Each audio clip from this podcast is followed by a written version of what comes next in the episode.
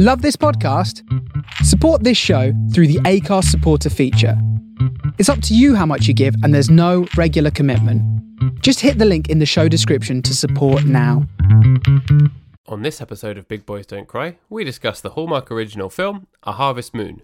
You certainly do not have to have seen the film to enjoy the podcast, as when you listen to it, you'll realise that it's a quite bland film of which we had not much to say about. But if you really care about that sort of thing, just be aware that the plot of Harvest Moon will be spoiled for you if you listen without having seen it. Enjoy.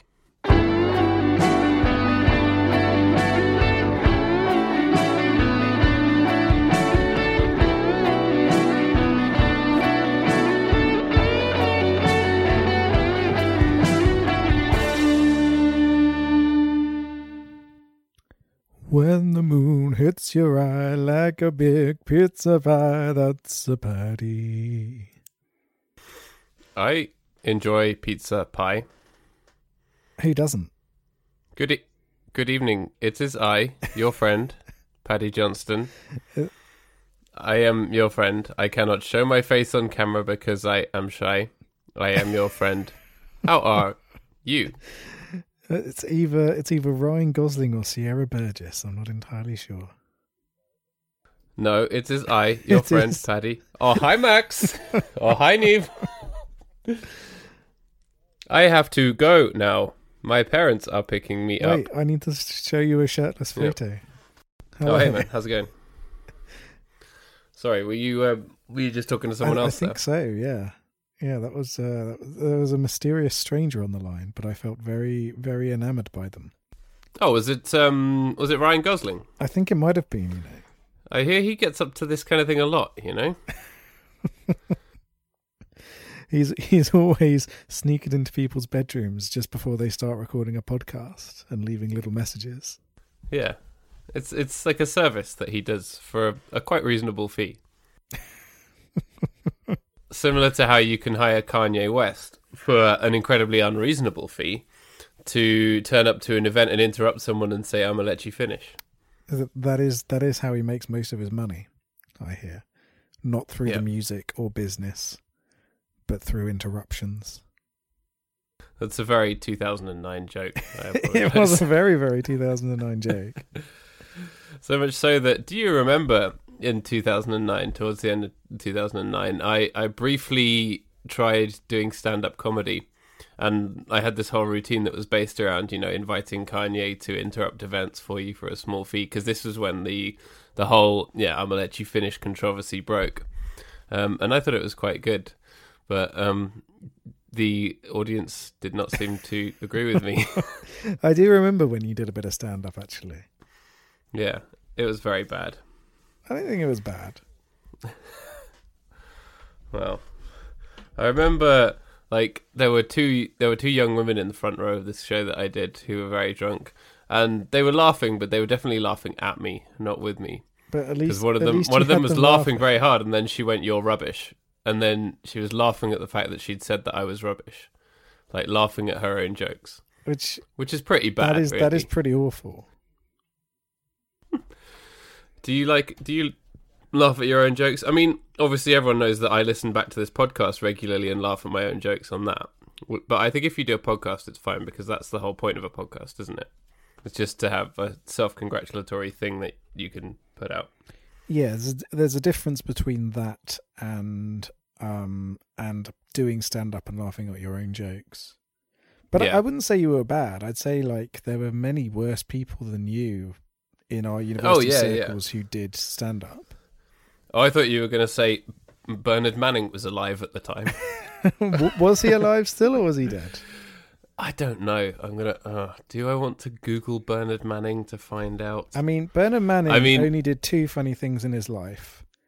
One of them was to appear on uh, Brass Eye, not understanding that it was a comedy show, and the other was dying. It's a Um, made-up drug. Cake is a made-up drug. Um, Yeah. He died in 2007. Yeah, yeah. Got it open here. So he was dead at this point. Yet funnier in death than in life. Yeah.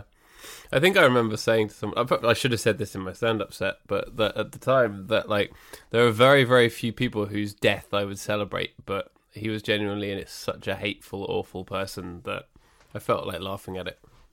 He is a um. He was a proper bastard. Children, Bernard Manning Jr. Oh, God. Oh, good grief. he looks like he looks just like his dad, but if he hadn't had a career in comedy, he instead was like a regional sales manager for a company that sells like paper clips or something. Is that what he does as well? a David Brent type. No, I think he is also a comedian, But- but obviously not a very good or famous one. I, I was going to say that he doesn't. You know, he Bernard Manning was never really a comedian, was he? well, no, in his own mind he was.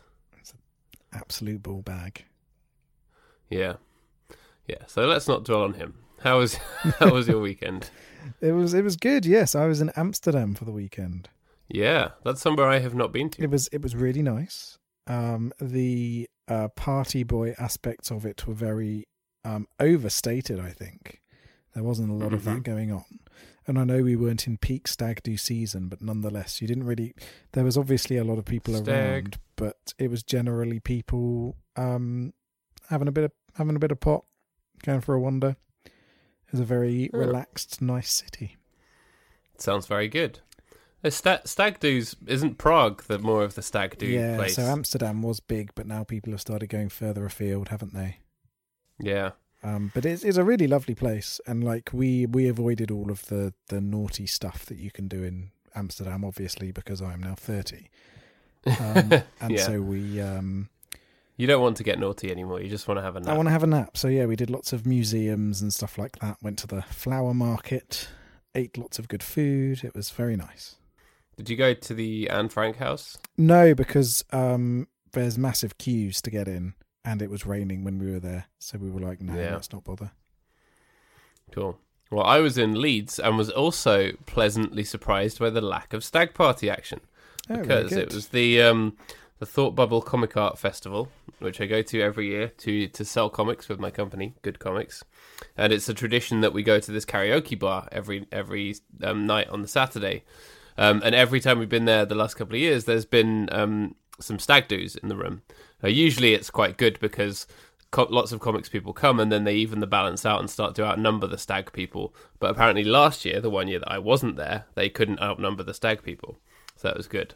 But even though this year there were very comparatively few of us, there weren't any stag parties in the room, but there were two hen parties, and I sang No Scrubs by TLC, and both the brides loved it. So, you know, I knew the crowd that I was playing to.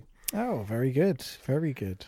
Whereas a couple of years ago, there was a, a stag party, and the stag had on uh, like a David Cameron mask, and the the dudes all had pig masks on, and they all sang Arctic Monkeys songs, literally like five Arctic Monkeys songs in a row. It Was was, was, it the Arctic Monkeys on a stag maybe, do? maybe it was, yeah. It's, uh, Imagine that. Get up to sing your own song in the karaoke bar. I guess if you've got it, flaunt it. I remember um, the lead singer of Slipknot, whatever his name is, Corey, Cody, Corey Taylor. Corey Taylor. Um, he once wrote about um, how he used to love doing karaoke. So he so he'd get up and he'd sing a cheesy '80s rock song, and people would always come up to him afterwards and be like, "Oh, you've got a really good voice. You should be in a band or something." This is like when they used to wear the masks and no one knew what they looked like. exactly. Yeah. Um, before he decided to reveal his face and be in Stone Sour. which is the worst kind of uh, flavor of sweet, isn't it? yeah. Not only do they taste bad, they hurt the mouth a lot because they're Because stu- they're literal stones. actual rocks. Oh dear. Um. So yes, But all of this meant that I- well. Yeah, it was. It was a really, really nice weekend. I got back really late on Sunday and then went to work on Monday morning, so I'm still kind of catching up a bit. But it's cool. Which all means that I watched Harvest Moon almost a week ago. So because it was such uh, an instantly forgettable film, I cannot remember a single detail of it. So we have to end the end the podcast here. Well. I, I would try and help you, Paddy, but I also watched it before my holiday, so also Oh, pretty no. much a week ago, and I again cannot remember anything about this film. It did it did not leave an impression. No, it it did not. Um, Claire and I watched it together, and it's it's usually the kind of thing that she likes. But she was she was n- nonplussed, and at the end, she just sort of went, nah, nah. you know, just like that. I, I, I understand that sentiment. Um, I did I did not enjoy Harvest Moon. No, Um, I'd, enjoy is definitely the wrong word. It's not hateful though, is it? no, it was a it's a tolerable movie. it's adequate. You can put it on in the background when you're doing your taxes, and it won't distract you too much. I was whelmed. you were whelmed. I was gruntled. So so Harvest Moon. Um, a, not the game, not the song. not the game, not the song. Um, The song by Neil Young and the album are some of my faves. It's a very nice song. it is it is a nice song. Um, and and so in in the movie, which has nothing to do with any of the better things relating to Harvest Moon, um, a a woman is rich. She spends a lot of her dad's money. You can imagine that that's how they write it down. The begin, the beginning of the like plot treatment or whatever, just says a woman is rich. A woman is rich. The year is 2010. A woman is rich. imagine that a woman being rich. Um, so she so she spends a lot of her family's money, her her dad's money, on stuff. Um, she she loves to shop because ladies she- love shopping. she- every woman loves shopping. That is a, Yeah. that is a truth. It's definitely not um, an inaccurate statement at all, and definitely Doesn't matter what you're shopping for, Um, whether it's clothes, spark plugs, pets, whatever it might be. Women love to women shop. women love shopping, and more than anything else, apparently, according to this movie and 1970s stereotypes everywhere, women love buying things like shoes and bags and stuff. Yeah. Or 2015 stereotypes because this film was made relatively recently. It it But was. also, she has a blog like it's 2006. As if a rich influencer like her wouldn't be creaming it from doing nothing on Instagram. she would be a fashion blogger making lots of connections with companies and getting free shit. Yeah. And she would definitely have gotten in trouble once or t- twice for not saying that a paid post was a paid post. Yeah, there would be and the disappointed all her fans. there would be the paid post where she doesn't say that it is, and then there'd be the emotional apology video, Oh, and yeah. then that would happen about three times. Instead of an emotional dad speech, emotional apology video. Th- there, there's lots of loops in um, in online entrepreneurs of this type. There's the uh, there's like the YouTube fashion or, or makeup blogger who routinely has to apologize for making money off stuff and not explaining that they're making money off stuff. Then Yeah. there's my favorite and least favorite phenomenon of them all, which is the Nazi apology from someone who plays video games online, which happens a lot, and Oh, we you all mean, know the uh, big like- names. Pewds has said the N word for the like eleventh time this year. Here comes the apology. Here comes the apology, and everyone's saying how brave they are for saying it, and Yeah. and you know for for for admitting their fault, and then leave it a month, and then they're filming another dead body or explaining that that black people are more likely to commit crime than white people, or some Yeah. other such bullshit. Um, and and yeah, there, there's lots of that going on. Um, in in these circles and and i suppose it is interesting and I- i'm sorry i will get back from this weird diversion soon but that but there is something to be said about having to always be on brand and having your brand being the same as your personality that i think makes these people lose their minds a little bit and it Yeah, happens quite a lot with the with the big names on things like youtube um and and and I think it must it must be a more difficult life than people give it credit for because they never have any downtime whatsoever. Their entire life is based around those social interactions.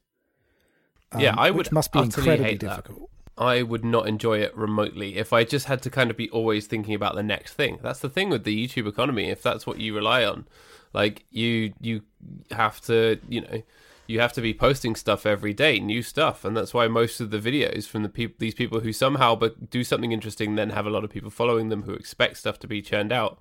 Their stuff then gets really boring because they feel they have to post like boring shit all the time just to keep people like interested in their feed or whatever. I, I am glad that I do not make my money that way because I would hate it. What I'd rather do instead is toil in obscurity writing a novel for probably four to five years to then make two thousand pounds and then go back to my day job.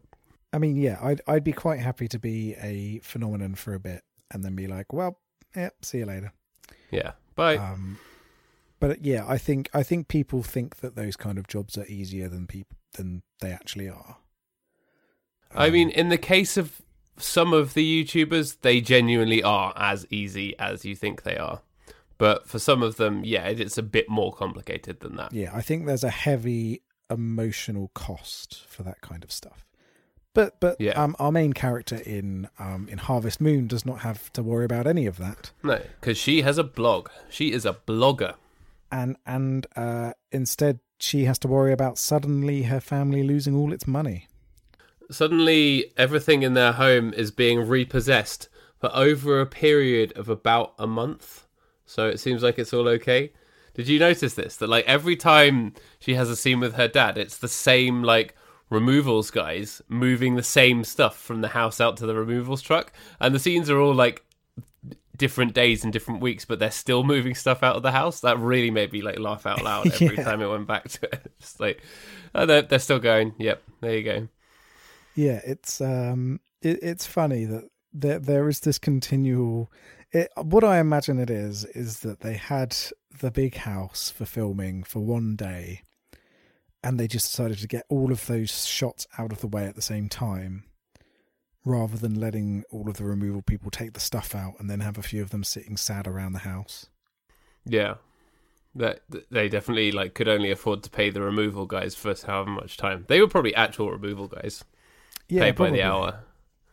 Yeah, yeah. So it starts. It shows us she's rich. She's with her rich friend having a laugh. She's doing a blog. They're doing a shopping. Uh, she says he called me irresponsible. Can you imagine? I can't remember what that is in response to, but I wrote it down. She's using a selfie stick. That's how that's how you know she's selfish because she uses a selfie stick.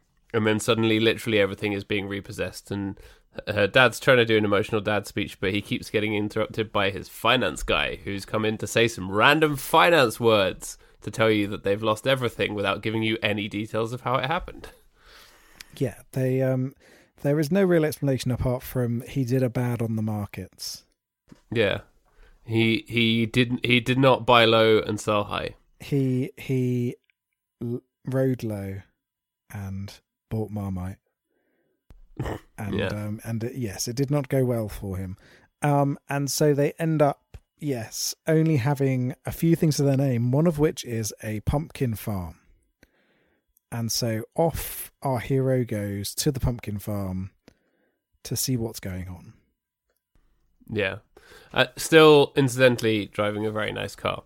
Because even though they've got money problems, it's, the money problems never become an actual problem.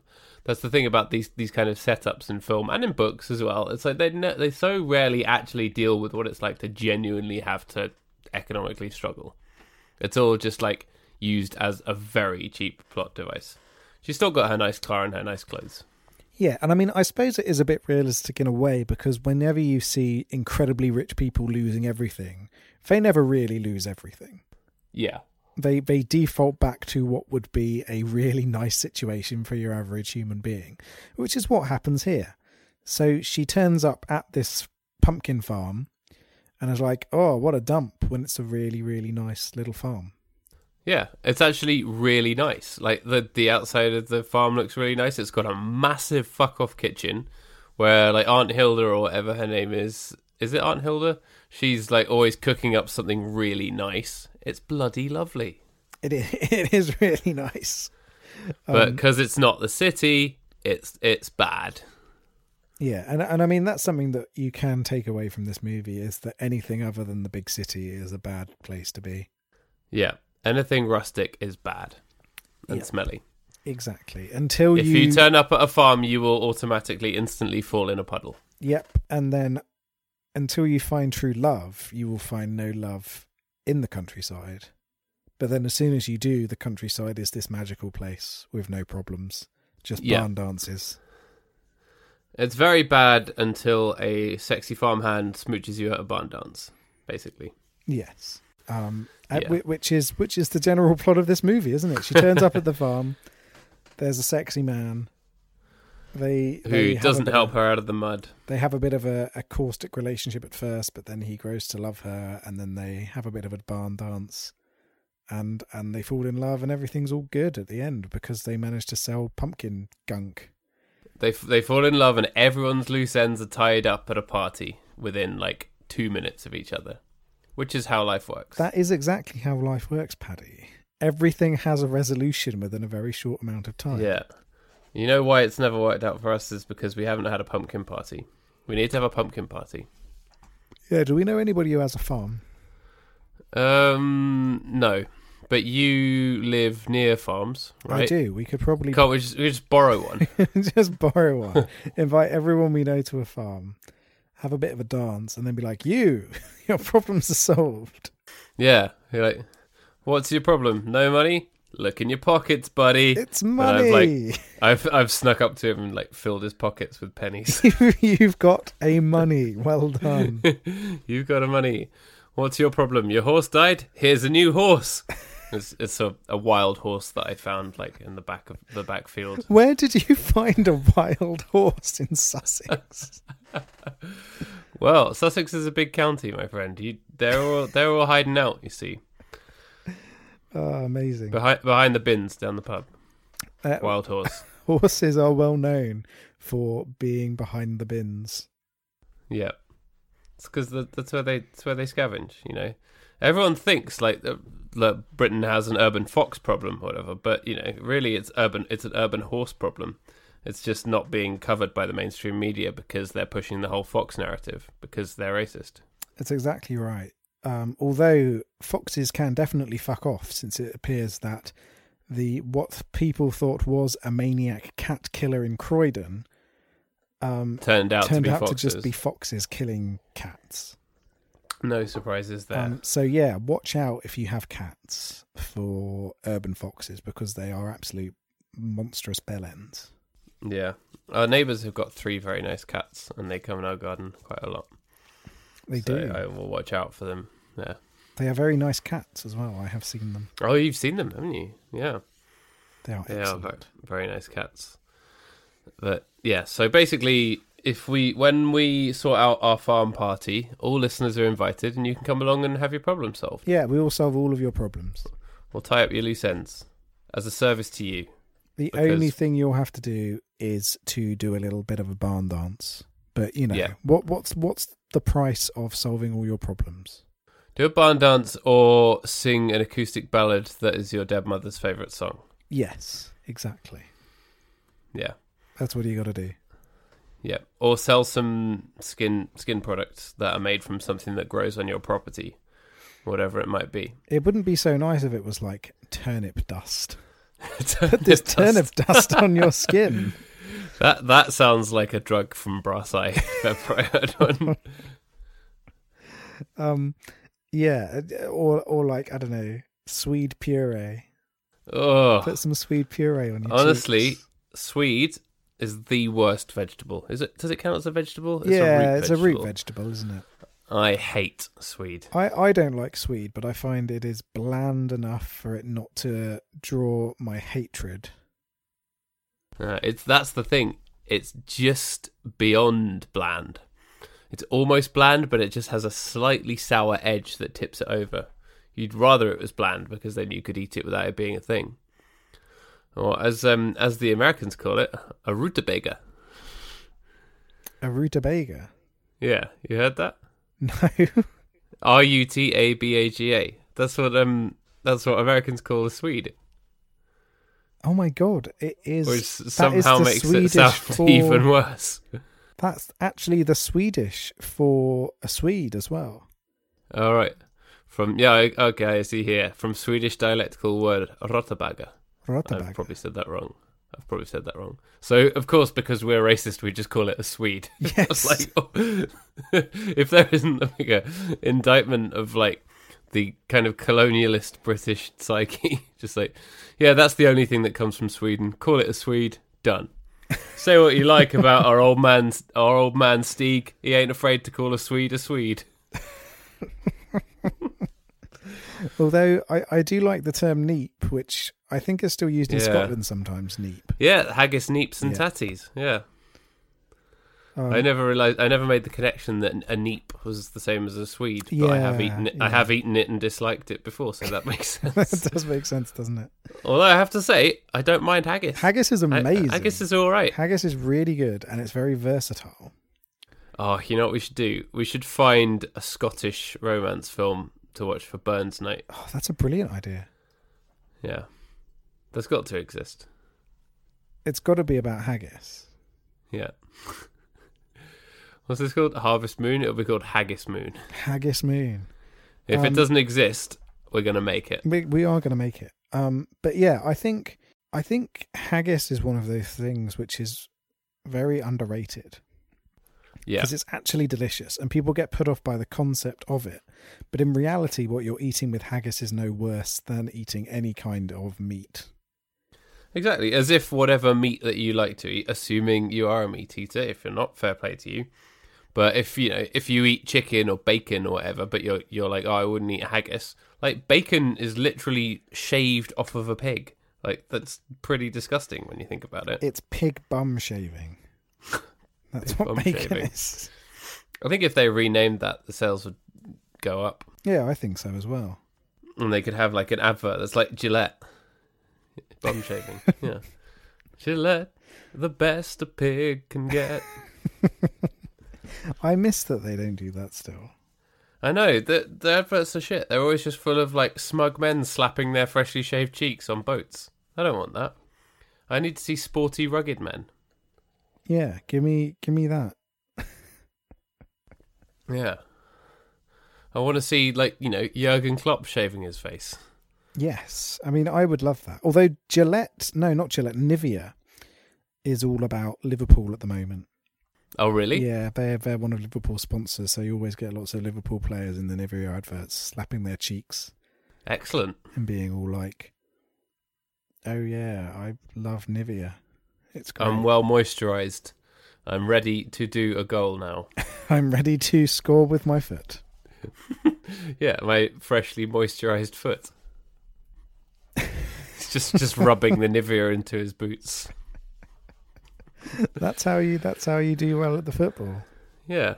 Which is basically what happens in Harvest Moon, right? Because they have this pumpkin skin cream, which I'm sure is not a thing, by the way. Like, pumpkin, as far as I know, doesn't contain any nutrients that are good for the skin.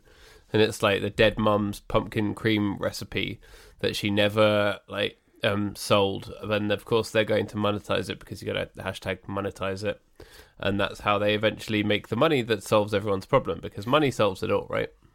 Money does solve it all. Um, however, Paddy, There's always a but. I I did a little bit of digging at the time. I'm just finding my tabs of when I did my investigation into pumpkin. You don't mean tab the cola. I do not mean tab the cola. I mean tabs on my browser. The ridiculous number of tabs I have open. And and there seems to be a trend of pumpkin skincare products. Oh, okay. So, So- so, I am wrong. So treehugger.com, that established um, website, uh, has a list of 10 homemade beauty treatments using leftover pumpkin. Wow. So you can make a body sugar scrub or a body butter or facial masks I do want that scrub. um, or pumpkin pedicure. Oh, wait, wait, wait. Hang on. Tree Hugger. I've gone on the front page and this is immediately extremely my shit. Permit free mono mini prefab house can be set up for $22,000. You seen these? Like tiny houses that you can build in the wilderness? Even though I know yeah. I live in a, a relatively large house, I would actually one day like to just live in a tiny house in the wilderness and not talk to anyone. That's the dream. so whenever I nice, see this, yeah, oh, I'm going to include this in the show notes because this is so nice. It's like next to a beautiful lake, and oh my god, yeah, I want this. This is the life that I want, and it's called a mono. Can be built and shipped within eight twenty-two thousand dollars. What's what's that in the extremely badly performing, thanks to Brexit, British pound? So what's that around? Is that around 18k at the minute? In com- Let's, with with let's our have a look. with our pound doing that badly, or has the pound bounced back a little bit? Um, sixteen point sixty nine. Nice. Okay, it says it says here. So yeah, li- little under seventeen k. That, that is fucking rubbish. Welcome to the currency podcast. Welcome, welcome to Poundcast. We could not buy a lot of pumpkins with our rubbish pounds. We could not. We could not. Um, but also, um, it's not just treehugger.com. OneGreenPlanet.org also says about how pumpkin can be used on your skin. Inhabitat.com has the same thing. And even places like the Body Shop uh, sell pumpkin body butter. Wow. So I think there is something to it. Maybe this film has taught us something. I'm a fan of the body shop. I'm I'm planning on saving up to go there to buy a new body myself. I'm just after a new leg, just the one leg. Yeah, like like a pirate. yeah. Say there's a there's a company that builds cabins that's called Cabin Spacey. I bet they bet they regret that name. I think they're probably, um, yeah, they're probably not doing so well now, are they? yeah, but yes, I want this cabin. But also, I wouldn't mind living in the farmhouse in Harvest Moon because it looks very nice. I would actually love the simple life of a pumpkin farmer. You'd never have to get emails from stupid people who don't know how to communicate. You'd just pull the pumpkins out, It would be all right, wouldn't it? check the sprinklers, reverse the tractor into the barn. You know, all, all fun. It's all fun and games. Yeah, I'd um, I'd be on board with that. I'm not sure how I'd feel about being a farmer in general. No, I think it's it's an oft romanticized and actually very very tough life. A part of I I don't know. Yeah, I don't know that much about it really. This is how it works these days. I suppose a lot of it is actually kind of really quite industrial farming, right? Which isn't particularly romantic.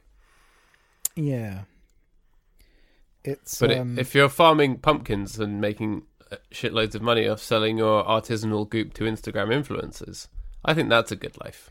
I think yeah, that's that's a relatively comfortable life, isn't it? Yeah. And, Whereas, you know, their they- pumpkin they're farming- nice.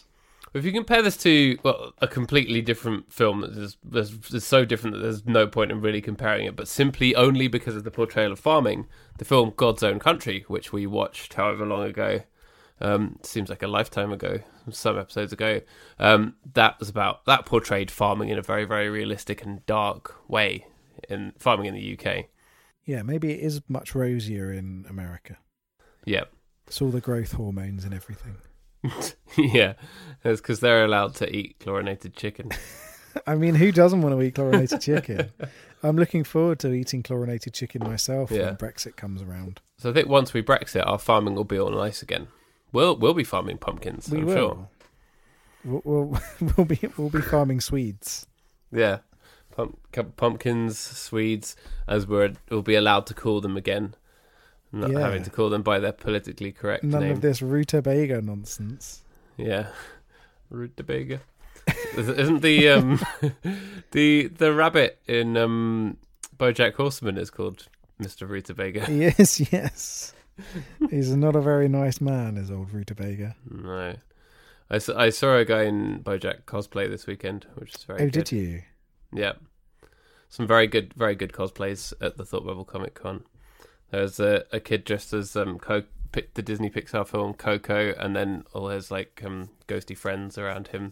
If it, when they've done like a group cosplay and they've all done it well, that's always really nice to see.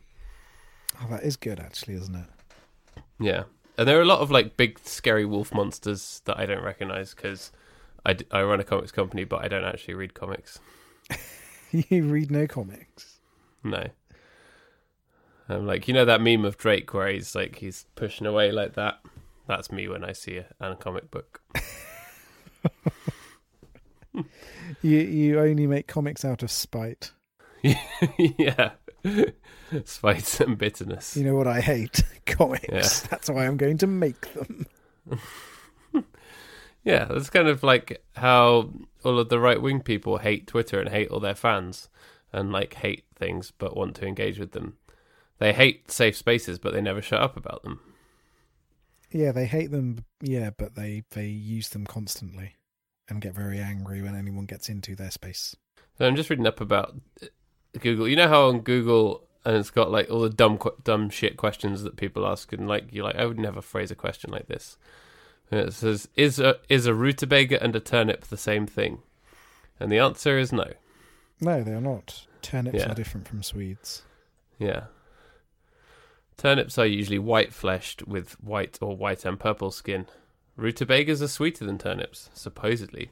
Actually, to be fair, I hate turnips as well. it's not a vegetable that anyone really likes, is it? No. I don't think I like any root vegetables. Carrot?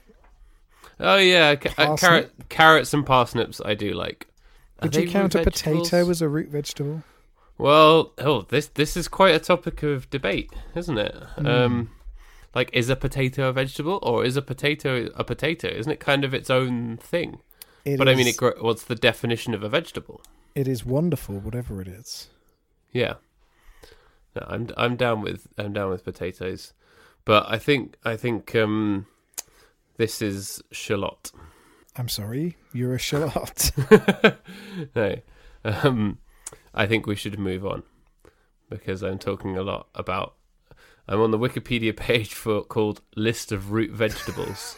Do you want to know where I am right now, Paddy? the same page. I am on exactly the same page. Welcome to the Paddy and Rob both look at the same internet page podcast.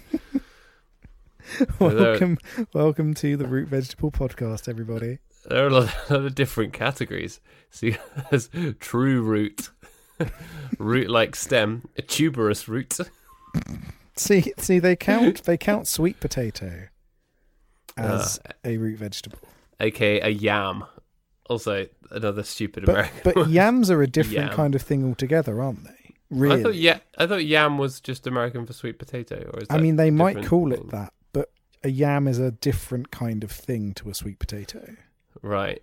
Oh yeah, you're right. I'm looking at yam tubers on the list of root vegetables, not to be confused with YouTubers who we were talking about earlier. No, you don't get very many um, racist root vegetables. Yeah, there's a, there's only one or two. They're easy to spot because they're rotten, Oh, take that, root vegetables. Hmm. just like the core of the film Harvest Moon. So, yeah, should we get back onto this movie? Because I feel like there's not really a lot to say about it. It, it, No, it I don't- I don't feel and like- it disappears. It's not it's not completely fair to say that it's rotten, is it? No, It's not bad. There's nothing inherently hateful about it. no, it's just kind of there, Yeah, it wafts in and it wafts out of your life.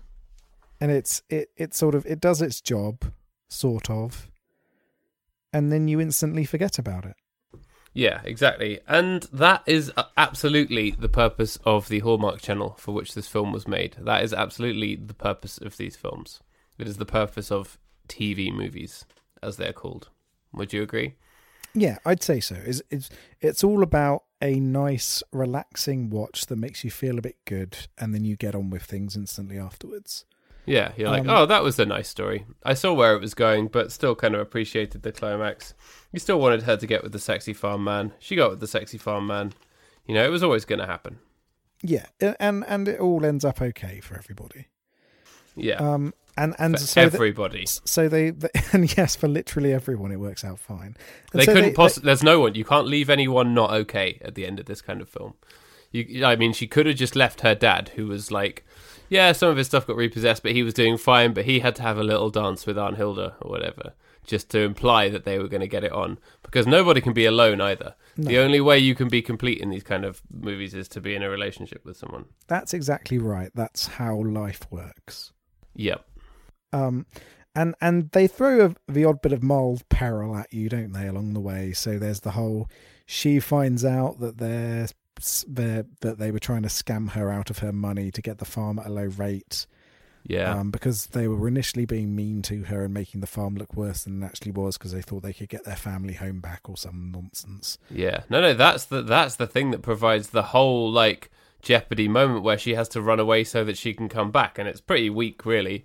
It's like the the friend overhears a conversation at the at the barn dance. Um, the first barn dance, not the not the finishing climactic tie everything up barn dance, but there's a, there's another barn dance where her and the sexy farmer have already gotten together. They've smooched in the barn, they've smooched under the stars, they've walked hand in hand through the mud. They've they've done everything they need to do, and at that point, it's qu- it's already quite clear from their relationship and the way that the narrative is structured that yes, both of them might have been expecting different things from the situation or approaching it differently. But at that point, he's already stopped messing around with her and stopped trying to get the farm at a discount rate. It's clear that they're just kind of going where they're going. But she's still like, oh, you are definitely still doing this bad thing to me. I'm going to run away now because my friend said so. It was that that side of it was very cheap. It was really dumb, and like clearly that it was very half-hearted because this the line that she says is something like, "I need to go away and think about this." there's there's no real like big dramatic storming off into the rain, crying as as as as country music blares in the background or Yeah. anything like that. It's just kind of she kind of saunters off and then reappears almost the next day and is like, "Hey guys, it's all fine. It's all good. Yeah. We're gonna make loads of money." Yeah, that's right. As well. It didn't really even show them kind of making up, did it? It just yeah, it didn't it didn't show them properly getting back together. It just did a kind of one year later thing where she'd kind of re- she'd just kind of realized that it was okay and then gone back to him, but you didn't even get to see it. No, it's kind of like um it feels like the end of a Disney film. Yeah. Well, I don't know, man. Even even most Disney films at least have a couple of lines between the two people who need to kiss and make up or whatever. But but you know how a Disney movie has that kind of everything's okay. Here's everybody. It, Yeah. it felt like that, where it kind of just jumped from character to character and was like, "Hey, they're fine, and they're fine, and they're fine, and they're fine." Yeah. Which is why The Black Cauldron is the best Disney film because it bucks that trend. the Black Cauldron is actually a really underrated movie. I agree. Um, it's Un- underrated film. and very scary Disney film. Yeah, I, I don't know what Disney was doing in the late seventies through to the through to the late eighties. Um, everything prior to the Little Mermaid, um, but that they really came out with some weird stuff like the Black Hole as well. Did you ever have you ever seen the Black Hole? I don't believe that I have. No. It's a live action sci fi Disney film about this space trip. Um, and it's all about this experiment to go into space. Um, I think it was made in like either the early 80s or the late 70s.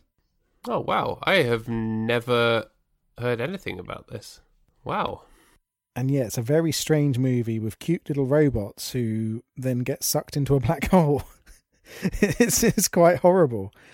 Um and um yeah, I remember I kind of liked the movie, but what I liked even more than the movie was from somewhere I had like a pop-up book of the black hole. And I have no idea where it came from. It probably came from a jumble sale or something. My parents picked it up for like 10p and was like, "Oh, Rob likes space stuff. Here, have this." Um, and so I think I, I I understood the plot first through this pop up book before I'd even seen the movie. Um, but it's a really interesting little film. It's much more it's a much more interesting film than Tron, which goes down to sort of like that. We all know that you're you're a massive Tron hater. Tron is boring. All right, it is a dull movie. Nothing happens. It's just got some neon in it. I've never seen it. Um, and um, whereas the black hole was actually kind of weird and interesting and strange and mysterious. And so I recommend if you're into your science fiction and you don't mind a movie with a few flaws, um, it's kind of a an interesting first look at weirder sci-fi aimed at kids. So it's a it's a good one. Hmm. That does sound very interesting, actually. It's yeah, I'd recommend checking it out. It might not be for everyone, but I like it. Hmm. Cool. Is it better than Harvest Moon? It is better than Harvest Moon. It does have a giant red robot in it that's quite scary. Cool. Um, I like a big, like a good red robot. there's a distinct lack of scary robots in Harvest Moon. Ergo, I have no time for it. Naught out of twenty. Not out of 20, no scary pumpkin based robots. Yeah. Oh, yeah, pumpkin robot. That would make sense, right? Yeah. The Harvest Moon is like the Death Star, but it's like Yeah. a pumpkin. Yeah. It's it's no moon. no, that's no moon. It's a giant pumpkin, motherfuckers. That was the original line, by the way, in Star Wars. Yep. Um, No, no, no. I, I thought that was the line that they put in at the insistence of fans, even though even though Samuel L. Jackson was opposed to it. um, Alec Guinness, you could not stop him from saying motherfuckers at any given opportunity. He was cussing all the time. There was an awful lot that they had to cut from the original Star Wars because he would refuse to say the lines they were giving him. Everyone referred to him as Alec fucking Guinness because he said fuck all the time. Obi fuck Kenobi. That's a fucking name I haven't heard in a fucking Yeah. long time, motherfuckers. Or he'd say Obi wank and Obi as a joke, and they'd be like, "Cut." There goes Alec there. Guinness again. He'd just be there cackling away, going, ha ha ha. I get to sit around in a bathrobe pretending to be a Jedi. This is laughing to himself like an absolute maniac. yes, exactly. Oh, poor old Alec Guinness and his memory that we've just insulted. He is a wonderful actor. He was a very, very good actor. I also own. There's a really interesting book. It's called his Commonplace book, and it's like it's called a, a Commonplace book by Alec Guinness, and it's just like a bunch of all random crap from his journals from over the years, and it's got like poems and photos and notes for books that never got made and stuff, and it's really fascinating. And, and and you look at some of the fantastic movies that he was in over the years. I mean, obviously people think of Star Wars, but that's just nothing really in comparison to the other stuff he was in, like Doctor Zhivago, um, Lawrence of Arabia, obviously things like The Bridge on the River Kwai, Kind Hearts and Coronets. you seen that Um, Lady? Killers as well. Um, Yeah. he's a fantastic actor. Absolute. You want to watch some black and white movies? He's your guy. He is your guy. Yeah. He did. He did some color stuff as well, but yeah. But yeah, he's he was brilliant. But he also apparently loved saying the word motherfucker, which you know can't fault Yeah. him for that. he he was a foul mouthed old dude. Um. anyway, so Harvest Moon. What else can we even say about this movie, Paddy? Um. Okay, we've covered the fact that the there's no emotional dad speech. The dad just has like money troubles and is always talking to his money man, the accountant guy, who I think is actually probably the best performance in the film, the accountant guy, because he's sort of weirdly chipper about everything. Yeah, I like him. He he's a nice a nice little character. Something a little, Although- a little bit different and interesting. At one point, either him or the dad uses the phrase management directors to describe something to do with one of their business interests, which is hilarious. Business transactions. I've got to go and ask the management directors. um, there's the when the when they go to the first barn dance, which is where they they have the climactic shock horror reveal. The DJ is playing a country song that is the same kind of weird country song that's playing at another point earlier in the film. Did you notice that? No, It's, it's like they could only afford the rights to one country song, and it's not even like a well-known country song. It's something about beer and trucks and a, a good old woman or whatever, but it's the same song. that sounds like literally every country song though, Paddy. So I'm not going to lie. I think it might be an entirely different song. yeah. Oh, also, there's a bit when um when she first steps onto the farm and she's like looking at the rotten pumpkins and inspecting the pumpkins. There's this like harmonica music that comes in, like soft harmonica music, and it is just like the like um background music when you walk onto the ranch in Legend of Zelda: Ocarina of Time. Oh, it did sound familiar. Actually, maybe that's what I was thinking. of. Yeah, maybe maybe she stole it. So of course, yeah. So let's just try and describe try and describe the plot, even though like there's stuff in it that's like sexy horse riding and sexy touching in the barn. That's like it's like my dad wrote a porno level of story. but but it's all it's all thoroughly pleasant though. There's nothing very seedy about this film at all. Apart from the pumpkins, am I right? Oh. um, it's all very it's all very nice. Like I know that we talk about Harv- it being an adaptation of Harvest Moon, the video game, but it feels very similar almost to Stardew Valley, which Which is an awesome game. which is a phenomenal little video game where you play this guy who gets left a farm out in the country.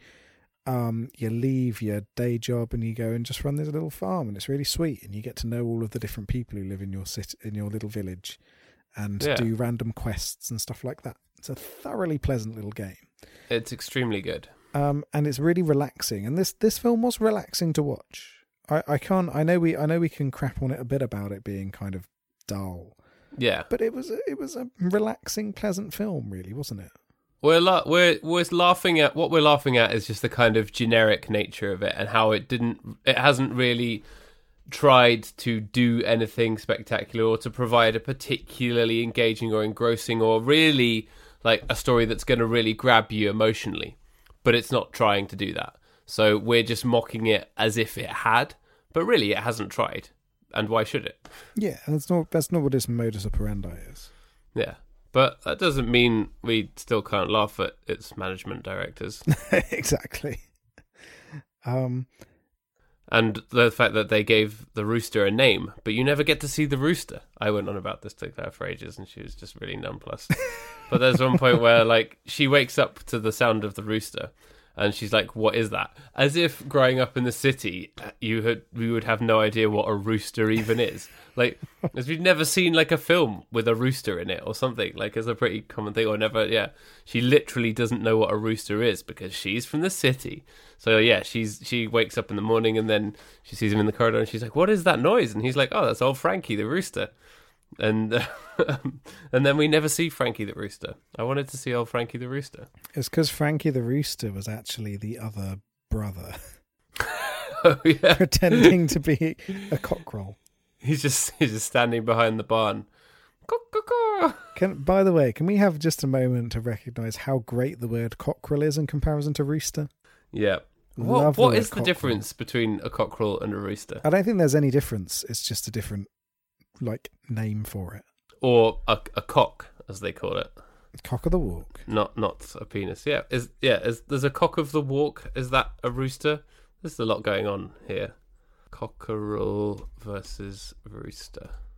A rooster, also known as a cockerel or cock, is an adult male gallinaceous bird. There you go. Gallinaceous. Another excellent word. That, that is a fantastic word.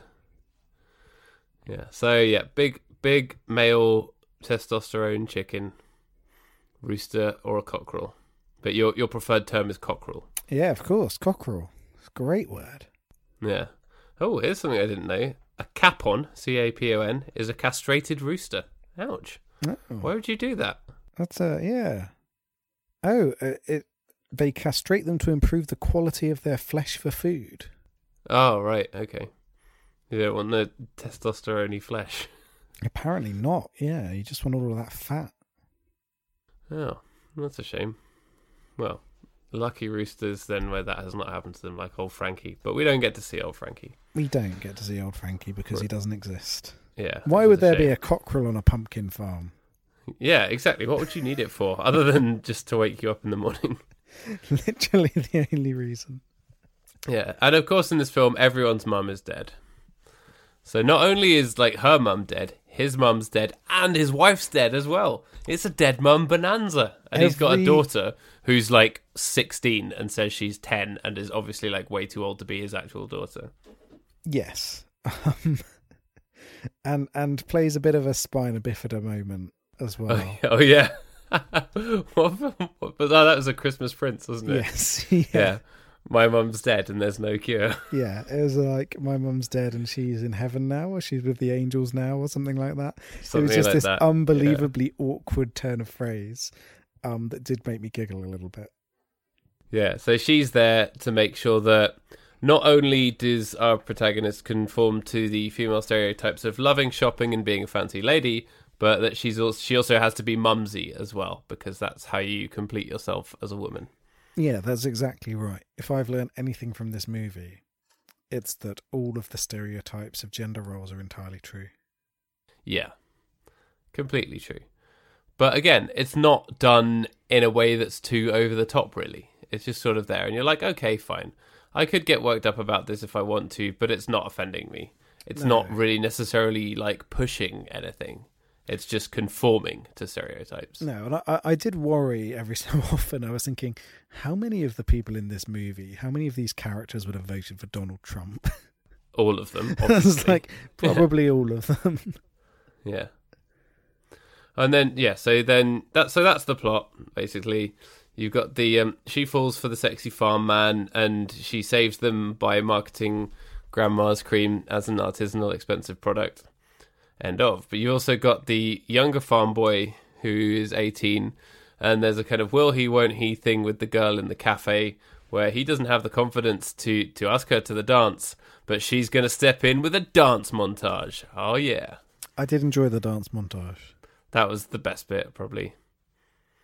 Yeah, what was the song? It was some generic kind of 80s rock sounding song, wasn't it? Yeah, Some kind of montage song. yeah, an appropriate montage song. Yeah. That's- yeah, so there's that. And then he gets a musical a scholarship to college just for knowing how to play guitar and sing country songs, which I really hate to crap on that, but that doesn't happen. It's exactly how it happens in this fairy tale version of the real world, Paddy. Well, yeah, if you're going to the University of Beer and Trucks, And why wouldn't you want to go to um, the University of Beer and Trucks? actually, I, I would go there. Yeah. That'd be very, very good. Get your beer, get your trucks. Don't do both at the same Yeah. time, obviously. Do a PhD in good old time, old fashioned hoedown music. I'd be fully on board with that. I'm not going to Yeah. lie. And again, there's there's kind of twi- like tinges throughout it of of them being into country music, but they should they should have gone harder on that. I think had one of them have like a massive like country band, who, and have lots of scenes of them playing and them having to dance to their awful music and stuff.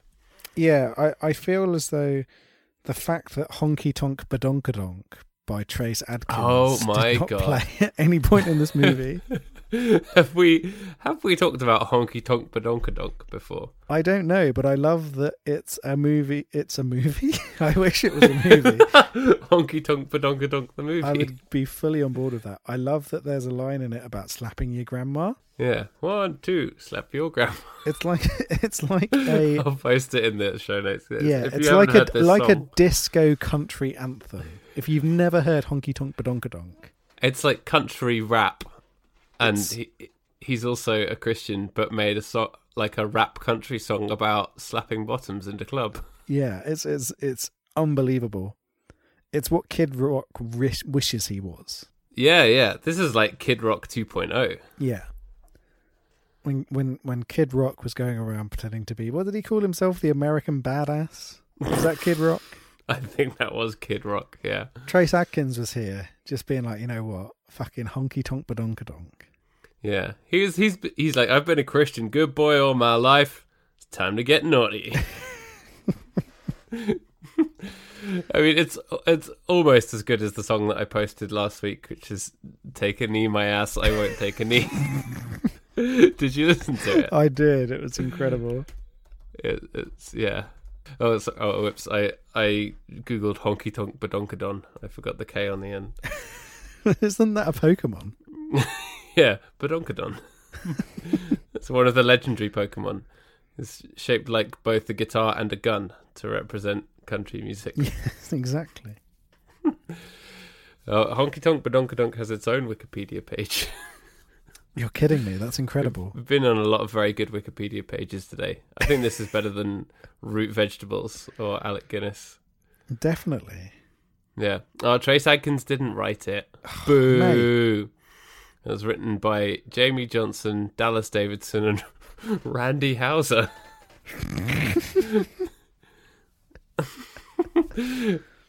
so, yeah, so this is content from the Wikipedia page. According to Jamie Johnson, who co-wrote the song with Dallas Davidson and Randy Houser, the idea for Honky Tonk Badonkadonk came up came when Johnson, Davidson, and Houser were watching a young woman dancing at a club. Houser came up with the title Honky Tonk Badonkadonk in reference to the slang term badonkadonk, which references shapely buttocks. Within an hour, the three had written the song. That doesn't surprise me. Does not surprise me. No, it, it does not sound like they worked on it for longer than an hour. What I like is its ringtone received more than 75,000 downloads. Holy shit! That's the era of ringtones, isn't it? Yeah, 2005. Remember that? When you'd like you're like, I'm gonna pay money to download a ringtone. Yeah, it was weird, wasn't it? You used to you used to like buy a music magazine, and then there'd be like two pages in the back which were just like, "Here's a list of ringtones you can buy for your phone." Yeah. Well, it was really big on the iTunes store, ringtones, and like the ringtone of the song was usually like 70p, and the song was 79p. But you had to have the ringtone file format to play it as a ringtone. You couldn't just download an MP3 and use that as the ringtone. Jesus. Yeah, that'd Like- be that'd be far too difficult. Yeah. Imagine that. but even then, even in 2005, well, I already knew that anyone who set who sets their phone to actually make a noise when it can vibrate is a fucking criminal. Yeah, get out. Yeah. Get in the bin. like you will hear it vibrating, you will feel it vibrating. Don't have it make a noise. You are ruining my train journey slash office day slash life. Did you know that Trace Atkins' album, which has Honky Tonk Badonkadonk on it, um, is called "Songs About Me"? so he's saying he- he's got a honk. He's the one with the honky. He is the one with the Honky Tonk Badonkadonk. Wow, it's the last song as well. I mean, So what a got- what an album! You've probably going to sit through like ten songs of weepy, I I respect God and the flag and the flag and my country stuff before you get to honky tonk badonkadonk to round it all off. There is one there called "Find Me a Preacher." Yeah, he's So a preacher man. maybe I'm looking for. I want some more lyrics, but "Honky Tonk Badonkadonk" is one of the worst and best things I've ever heard in my life. How does the Wikipedia page not have the lyrics on it? I know? I know. Wait, I'm gonna Google honky tonk badonkadonk lyrics. See, this is this is what we do when the film is so boring and bless that all we need to do is yeah we need to distract ourselves by talking about honky tonk badonkadonk. So, all right, boys, this is her favorite song. You know that, right? So, are these are these lyrics? Does this make sense? Hustlers shooting eight ball, throwing darts at the walls, feeling damn near ten feet tall. Here she comes, Lord help us all. Old TW's girlfriend done slapped him out his chair.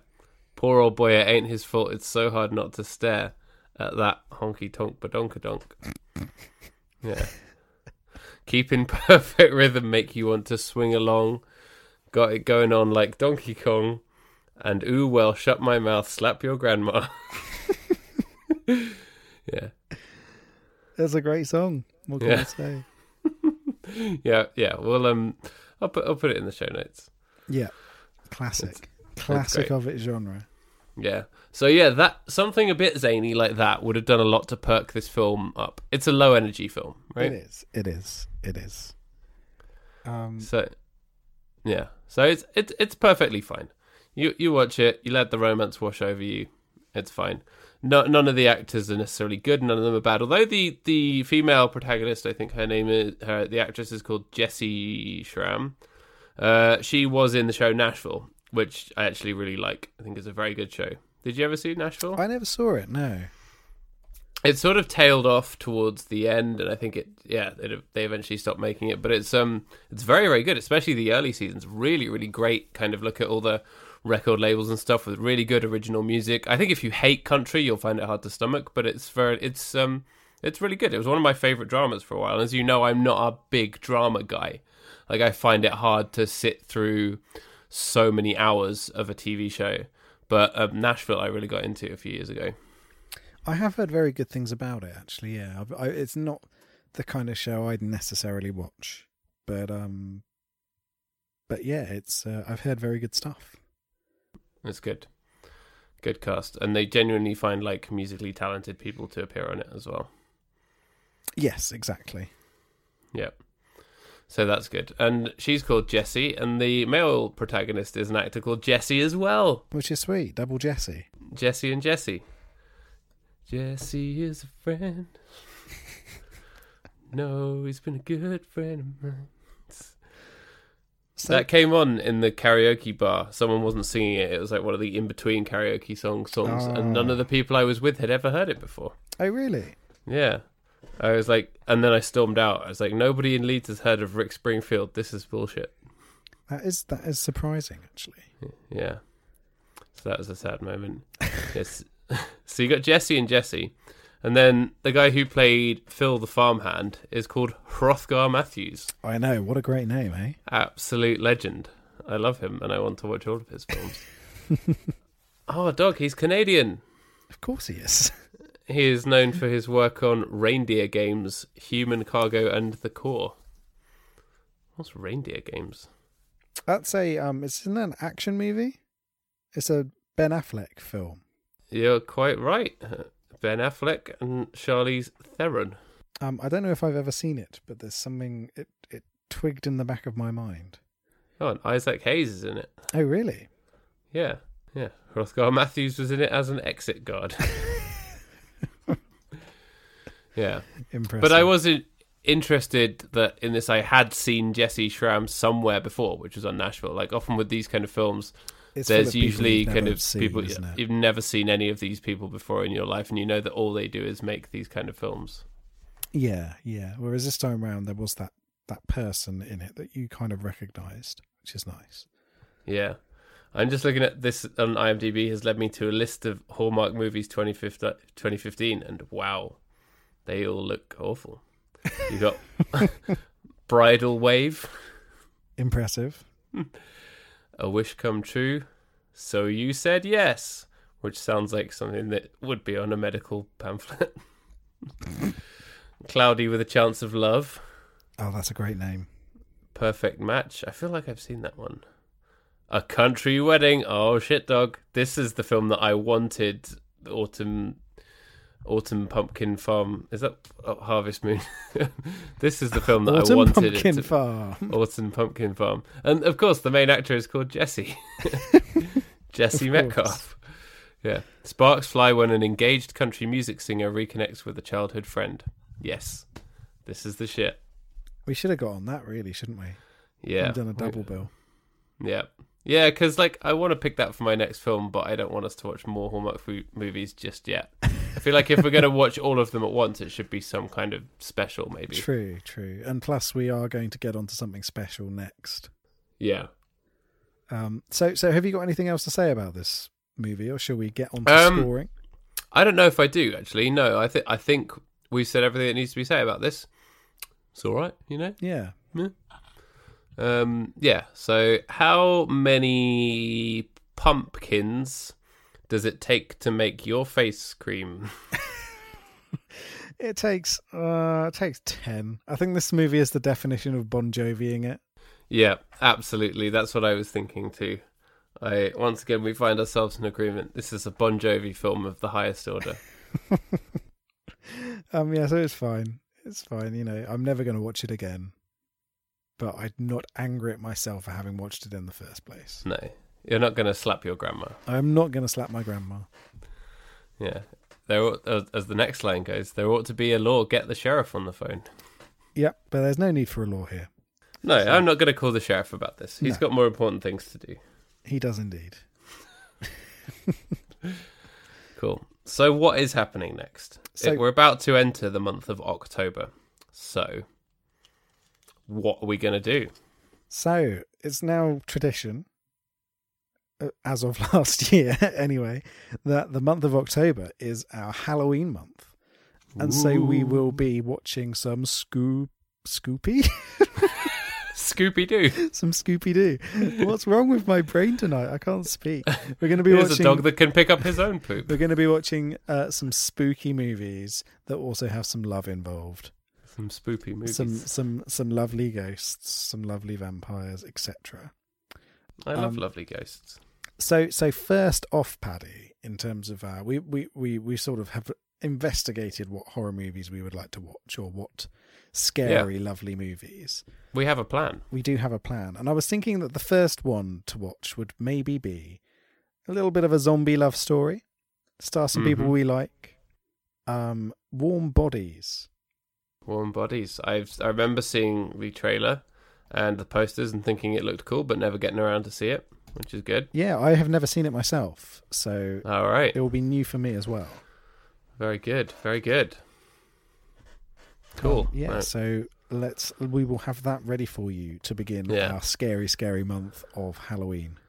Ooh, Ooh, spooky. ooh, Scoopy, Skooky. Skooky. That's like um, like kooky, but skooky. Yeah, exactly. Kooky scary. Yeah. Spooky. Yeah, like the kooks. Oh, that was a very Oh. naive thing to say. What? That's- I, I I see what you did there. I, what I, did I there. don't know the name of any other songs by them. Yeah. So that's going to be about the that end. really that really annoying like jaunty one that they always used to play everywhere. That's It's every like, song. What oh, what Oh. oh, uh, uh oh, uh oh, what oh.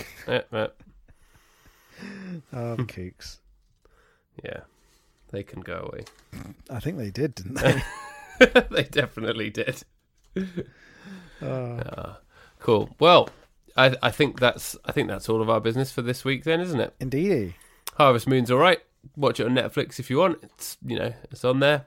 It will pass the time on an autumn day. Yeah, Why chuck it, not? chuck it on while you're making your Sunday roast. Something like that. Yeah, Put it on in the yeah. background when you're doing other stuff, and you'll find it's thoroughly fine. It's a it's a roast movie.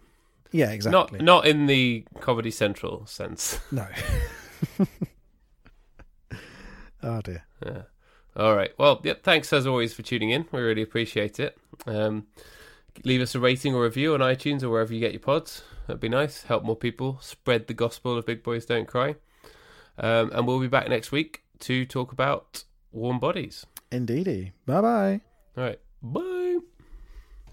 Honky tonk, but don't get don't. Keeping girls